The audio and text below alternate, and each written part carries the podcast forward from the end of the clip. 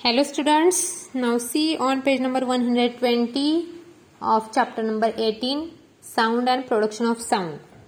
मागील भागामध्ये आपण ऑसिलेटर पाहिलं ऑसिलेशन्स पाहिले ऑसिलेटरी मोशन पाहिलं पिरियडिक मोशन पाहिलं ध्वनी कसा निर्माण होतो या सर्व बाबी लक्षात घेतल्या.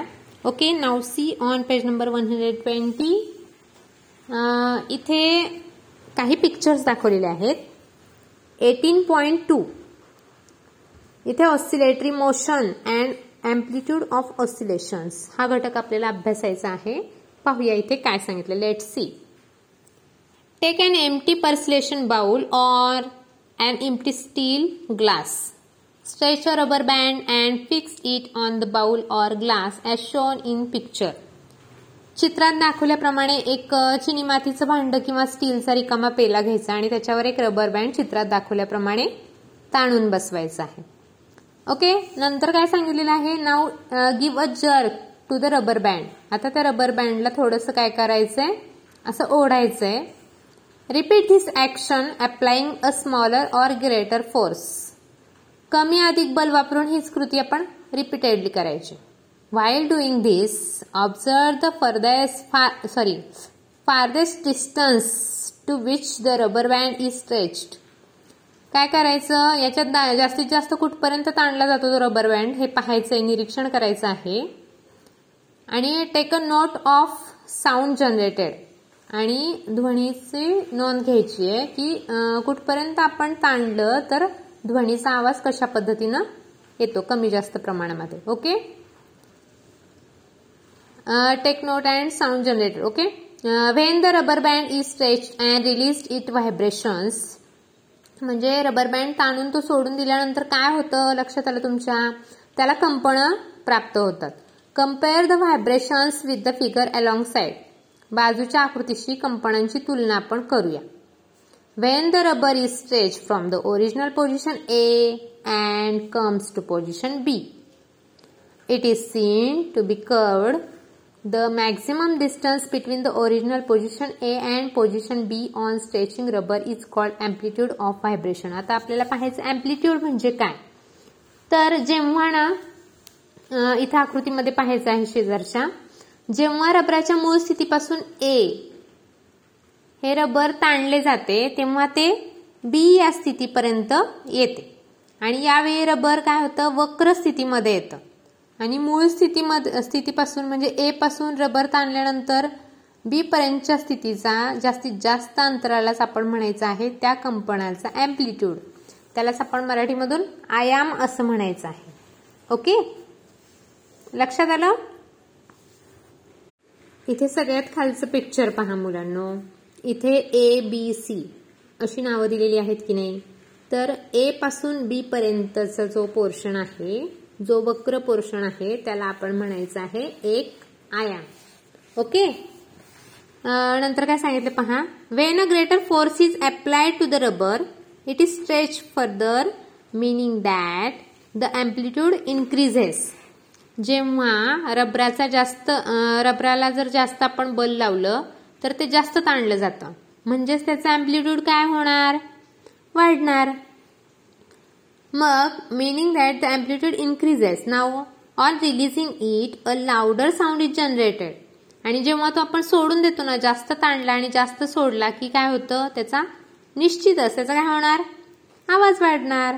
Louder sound is generated when a smaller force is applied the rubber is stretch less आणि जेव्हा कमी बल आपण वापरतो तेव्हा ते कमी ताणलं जातं. Then the amplitude is smaller and the sound is softer too. जेव्हा त्याचं आयाम कमी होतो ना तेव्हा त्याचा आवाजही निश्चितच काय होणार? कमी येणार.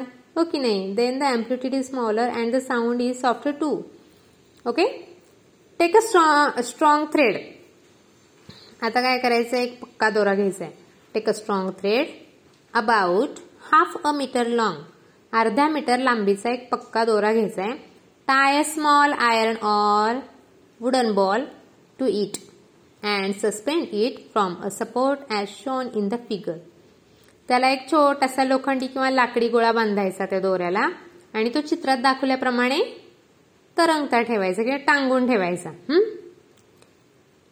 Such and oscillator is called a pendulum त्याला तरंगता ठेवला तर त्या दोलकाला आपण म्हणायचं पेंडुलम म्हणजेच काय? लंबक असं म्हणायचं? Okay?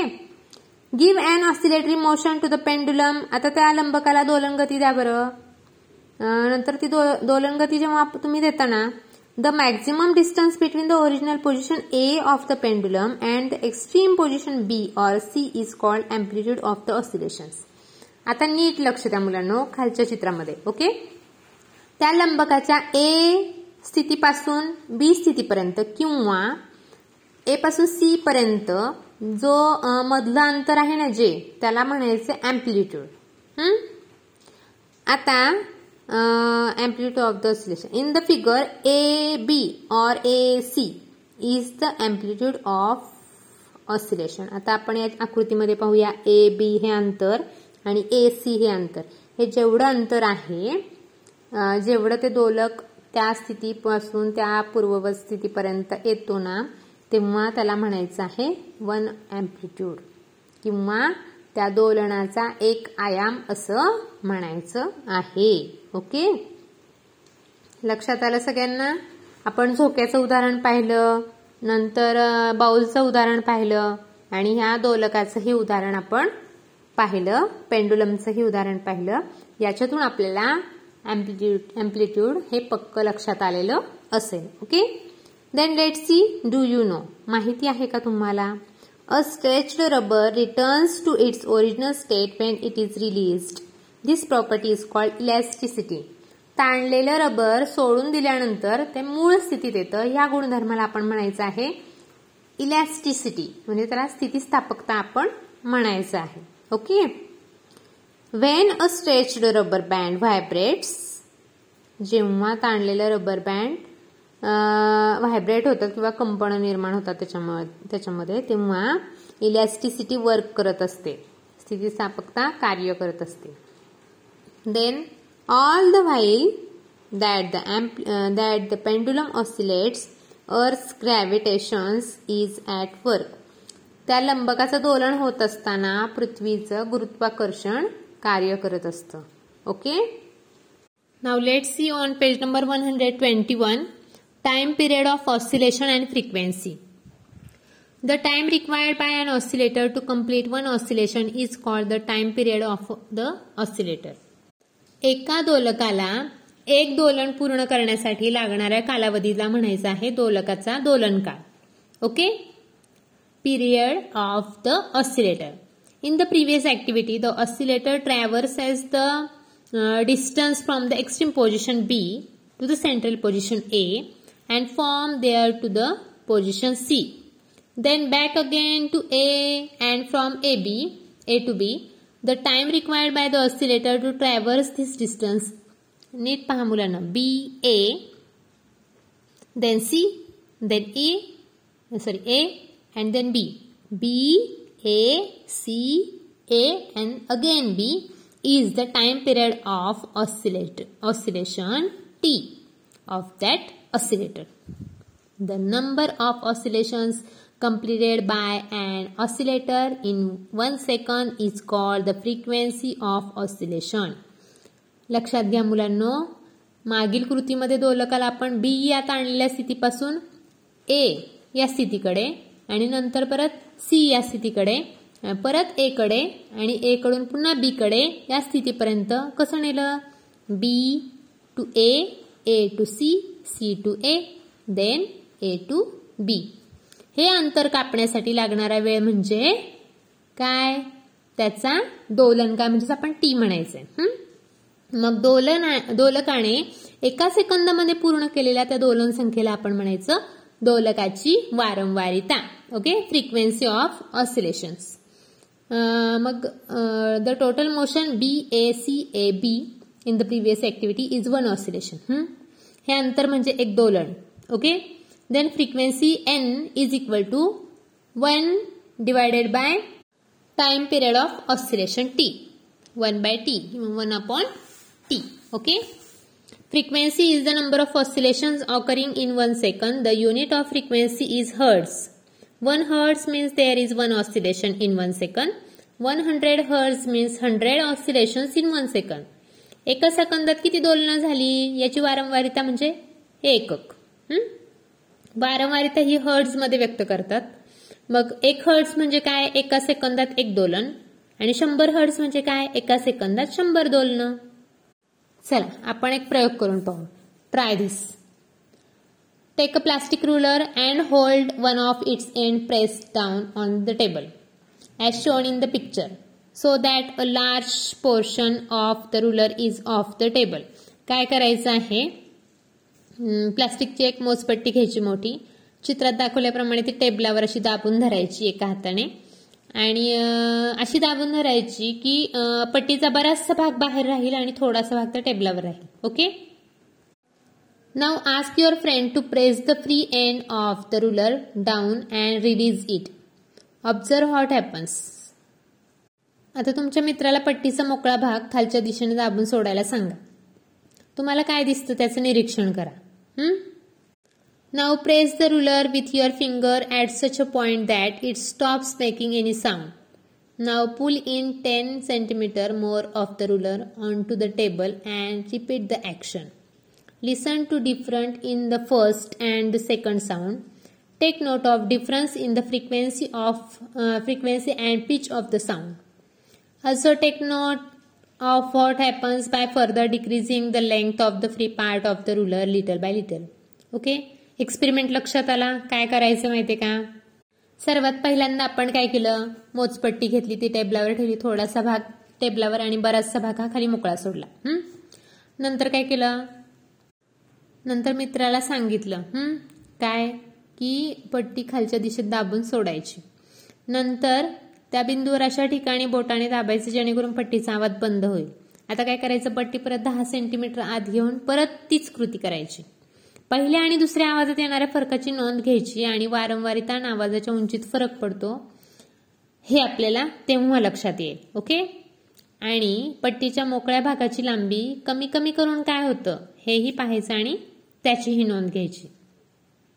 आवाज आणि व्हायब्रेशन्स या एक्सपेरिमेंटद्वारे तुमच्या लक्षात येतील कमी जास्त प्रमाणामध्ये. कधी होतात ते? Okay now use use your brain power first question is will a sound be generated no matter how the ruler is kept on on the table पट्टी टेबलावर कशीही ठेवली तर ध्वनी निर्माण होईल का मुलांनो? जर आपण पट्टी टेबलावर पूर्ण पूर्णपणे ठेवली म्हणजे तिचा कुठलाच भाग हा रिलीज ठेवला नाही फ्री ठेवला नाही वाजेल का ती ध्वनी निर्माण होईल का? नाही होणार.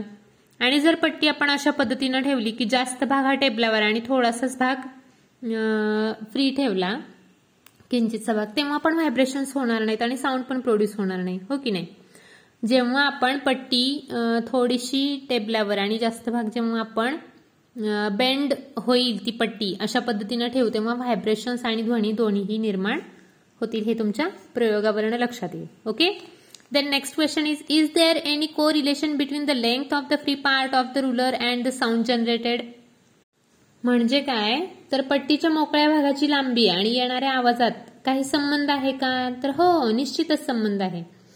कसा? तर जो फ्री पार्ट आहे ना त्याच्यावर डिपेंड आहे त्या ध्वनीची तीव्रता किंवा आवाज येणं हे त्या फ्री पार्टच्या लांबीवर डिपेंड आहे. Okay then next question is if the ruler is plucked while it is held with twenty centimetre of it off the table does it make any sound if there is no sound look for the reason why it is so जर टेबला बाहेर पंचवीस centimetre अशी स्थितीत आपण पट्टी ठेवली आणि ती छेडली तर आवाज येतो का? जर आवाज येत नसेल तर त्याची कारण शोधायची. तर याचं उत्तर आहे ध्वनी निर्माण होणार नाही. का बरं होणार नाही ध्वनी निर्माण? इथे काय सांगितलंय? टेबला बाहेर पंचवीस सेंटीमीटर अशा स्थितीत पट्टी जर ठेवली आणि ती छेडली तर आवाज येईल का? पण ठराविक आपल्याला माहिती आहे ठराविक वारंवारितेचे ध्वनी आपल्याला ऐकू येतात. आणि तसं जर आपण केलं तर त्याच्या व्हायब्रेशन्स खूप कमी निर्माण होतात. मग कंपनं कमी असली तर आपल्याला ध्वनी ऐकू येईल का? नाही. We cannot only has sound of particular frequency we can only hear sounds of particular frequency so that we can't hear that sound. Hmm, and can't produces any sound at that time okay लक्षात आलं तुमच्या now see on page number one hundred twenty two try this take a strong thread of sufficient length tie a wooden or metal bob to one of its end to make a pendulum पुरेशा लांबीचा एक दोरा घ्यायचा दोऱ्याला धातूचा किंवा लाकडाचा एक गोळा बांधून दोलक तयार करायचा. नंतर काय सांगितलंय? Tie wooden on metal bob one on its end to make pendulum measure the length of thread in centimetres and make a note of it नंतर काय करायचं? ते दोलकाच्या दोऱ्याची लांबी सेंटीमीटरमध्ये मोजायची आणि ते नोंद करायची. Suspend the pendulum freely from a support तो तयार केलेला दोलक ना एका आधाराला आधांतरी टांगायचा. Now swing the pendulum and with the help of stopwatch record record how many are are required for twenty oscillations आता या दोलकाला ना झोका द्यायचा. आणि वीस दोलनं किती सेकंदामध्ये पूर्ण कर पूर्ण होत आहेत ना हे स्टॉपवॉचच्या मदतीनं पाहायचं. ओके लक्षात आलं? आधी तो दोलक आधांतरी टांगायचा मग त्याला झोका द्यायचा आणि वीस दोलनं किती सेकंदात पूर्ण होतात ना तेवढे सेकंद स्टॉपवॉचच्या सहाय्याने रेकॉर्ड करायचे आहेत. With the help of stopwatch repeat the procedure four or five times decreasing the length of pendulum by ten centimetre every time दहा सेंटीमीटरने तो दोलकाची लांबीनं कमी करून करून परत परत ती कृती करायची आहे. Record your observations in the following table deduce the time period of oscillation and the frequency of pendulum by making use of given formula प्रत्येक वेळेला काय करायचं? तर दोलकाची लांबी ना दहा दहा सेंटीमीटरने कमी करून नोंदी करायच्या आणि त्या खालच्या टेबलमध्ये तुम्ही लिहायच्या आहेत. ओके? ते ऑब्झर्वेशन्स तुम्ही इथे लिहायचे आहेत. हे ऑब्झर्वेशन्स केल्यानंतर मुलांनो इथे जे क्वेश्चन्स आहेत त्याची उत्तरं तुम्हाला सापडतील. की याच्यावरून काय लक्षात येतं तुमच्या? What can we infer from this observation तुमच्या काय लक्षात आलं? हे टीचर्ससोबत डिस्कस करायचं आहे. What is relationship between the frequency and the length of the pendulum वारंवारित आणि दोलकाची लांबी यांचा काय संबंध आहे का? मी तुम्हाला एक हिंट देते. जेव्हा आपण ना काय करतो? पेंडुलमची लेंथ इन्क्रीज करतो. तेव्हा फ्रिक्वेन्सी काय होते? Frequency of oscillation decreases that means the length of pendulum increases जेव्हा आपण लांबी त्याची वाढवतो तेव्हा number of oscillations in one second decreases त्याप्रमाणे तुमचे ऑब्झर्वेशन्स आलेले आहेत का? हे तुम्ही चेक करा. Okay now keep the length of pendulum fixed at thirty centi thirty centimetre आता काय करायचं? पेंडुलमची लेंथ आहे ना त्या दोरीची लांबी आहे की नाही ती स्टेडी ठेवायची आहे तीस सेंटीमीटर कायम ठेवायची. Okay but varying the amplitude measure the time required for twenty oscillations in each instance आता काय करायचं त्याच्या दोलनासाठी जो आयाम आहे ना तो कमी अधिक करून वीज दोलनासाठी लागणारा कालावधी मोजायचा deduce the time period of oscillation and frequency of the pendulum in each case deduce the time period of oscillation and frequency of pendulum in each case use the following table for this purpose काय करायचं? तो आयाम आहे ना amplitude आहे ना तो कमी अधिक करून वीज दोलनासाठी लागणारा कालावधी मोजायचा आणि त्या दोलकाचा दोलनकाल आणि वारंवारिता काढून पाहिजे त्यासाठी खालचा तक्ता वापरायचा आहे. Page number one hundred twenty two वरील खालचा कप्पा. अँप्लिट्यूड स्मॉल केल्यानंतर लेंथ मात्र स्टेडी ठेवायची. थर्टी सेंटीमीटर आणि अँप्लिट्यूड मात्र स्मॉल नंतर थोडासा लार्ज नंतर अजून large even larger very large करून पाहायचं आहे. की वीज दोलनांसाठी किती सेकंद कंप्लीट होतात. ओके आता खालच्या चार्टमध्ये काय दिलेलं आहे ते पाहूया आपण. इथे थोडासा निष्कर्ष दिलेला आहे. थोडक्यात सांगितलं आहे. याच्यावर डिपेंड खालचा निष्कर्ष पहा. The time period of oscillation depends on the length of pendulum the time period of oscillation increases if the length of pendulum is increases त्या दोलकाचा दोलनकाळ हा त्या दोलका दोलकाच्या लांबीवर अवलंबून असतो. दोलकाची लांबी जर आपण वाढवली तर त्याचा दोलनकाल पण वाढतो निश्चितच. The frequency remains the same even if the amplitude decreases or increases परंतु आयाम जर आपण कमी अधिक केला तर त्याची वारंवारिता मात्र कायम राहते. We stop here now students remaining part we will see in the next session